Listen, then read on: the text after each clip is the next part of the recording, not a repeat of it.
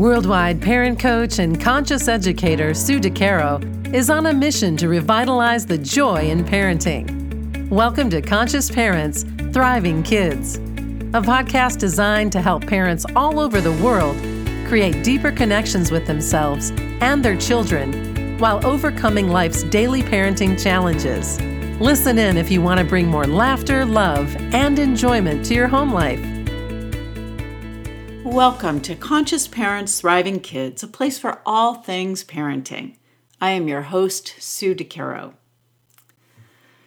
In business and in life, when you are open to manifest the opportunities that you would like to see come your way, it is amazing how things show up. As they do, it also gives you a chance to learn about yourself and to grow with new opportunities and new experiences that it provides. Have you ever been incredibly excited for an experience, yet, despite this feeling, you have a sense of fear or anxiety that you just cannot explain? I sure have. And I have a secret you can explain it. So, to share my story with you, not too long ago, I was an invited guest for my first spot on a local TV show called Fox 29 Good Day Philadelphia. It's my first experience and my first appearance on this show, uh, now having been there three times. But you can imagine my excitement to be able to share my message on TV with a local station for the first time. In conversations with the producer, we created an incredible segment that we were both super excited to share with the viewers in the planning, we decided that the segment would offer clips showing various techniques that have been utilized in parenting practices over the many years. I was pretty excited to discuss the differences between these old fashioned methods shown in these clips and my passion today, which is conscious parenting. In the days prior to the appearance, a few of my friends asked me how I was feeling. Hmm, I had to think about that. I knew that I had some nerves that had shown up within, but hadn't had a chance to really truly unpack them. So I really had no idea how I was feeling. When people continued to ask about the appearance, I thought it was time to really check in with myself and find out what exactly these nerves or uncomfortable feelings were. This is where the work that I help others to do, unpack what is showing up, is crucial for me as well. And I know it's important that I practice what I preach every day in my life. So, knowing all of this, I decided it was time to take some time to sit with my thoughts and unpack why I was feeling this way. If I could explain this feeling of nervousness to myself, I'd be able to attack the problem and make it a non issue, perhaps. So I first thought maybe I was afraid of speaking in public. Although I do this all the time, I used to hate speaking in public as a child. So perhaps these feelings were coming back from my family of origin because when I was a child, I was actually forced, in my opinion, to speak in front of family get togethers, big celebrations. All of us children were involved in speaking in one way or another at these celebrations, and it used to make me feel anxious and extremely uncomfortable and led me to dislike speaking in front of others. So, as I was pondering and thinking about my childhood and the force of speaking, I started to think more deeply about it, and I began to realize that it really was not the speaking in front of people, the public speaking, at all that bothered me or made me feel the discomfort that I was feeling inside. Instead, it was the insistent that this be done that created the issue when I was a child. I did not like to be told that this was mandatory. So, in the situation with the TV station, it wasn't mandatory at all. It was a beautiful choice that I not only had made, but pursued and really wanted for myself. So I continued to reflect and sit with myself, unpacking my feelings about this TV appearance. I began to realize that I was extremely comfortable and excited about this opportunity.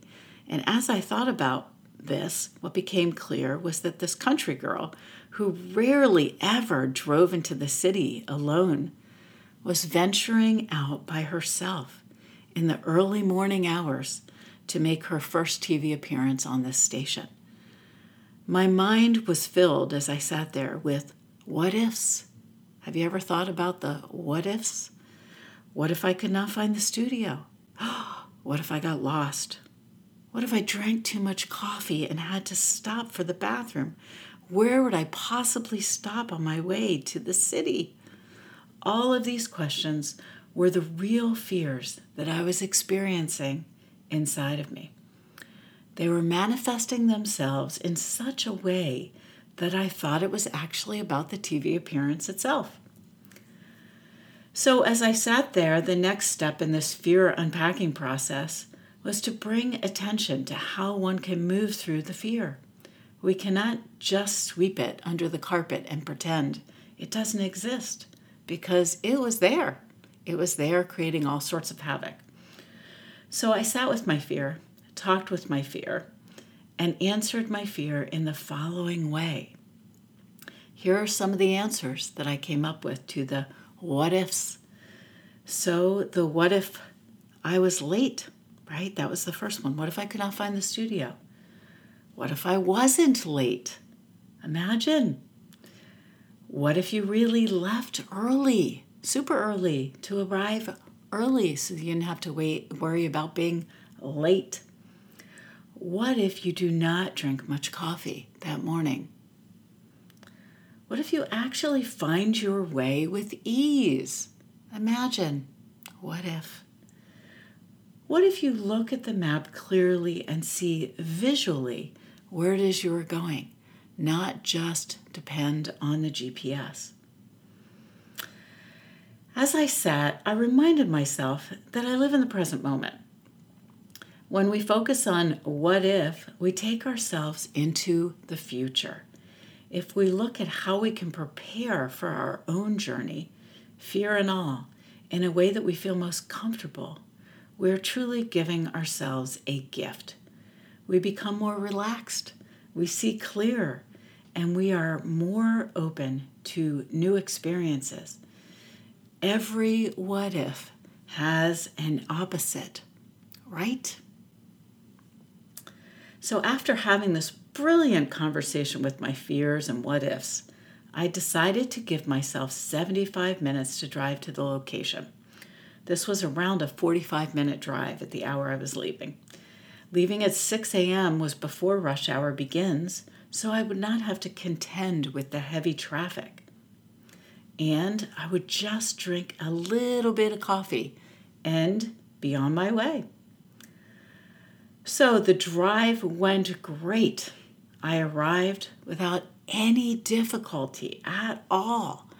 None of my what ifs came true because I had addressed them all and answered them and was living in the present moment. When I pulled up to the front of the studio, I was amazed at how easy it was to find.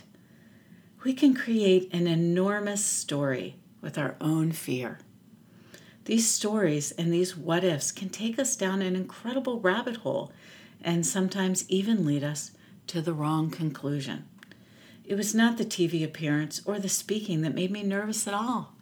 There was something else because the TV appearance and the speaking engagement was something I truly wanted, something I was truly excited for. It really was simply the drive into the city in the morning by myself that felt super out of my comfort zone.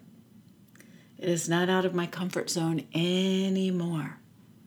It is truly within my capabilities. What have you tackled with your own self talk and unpacking lately?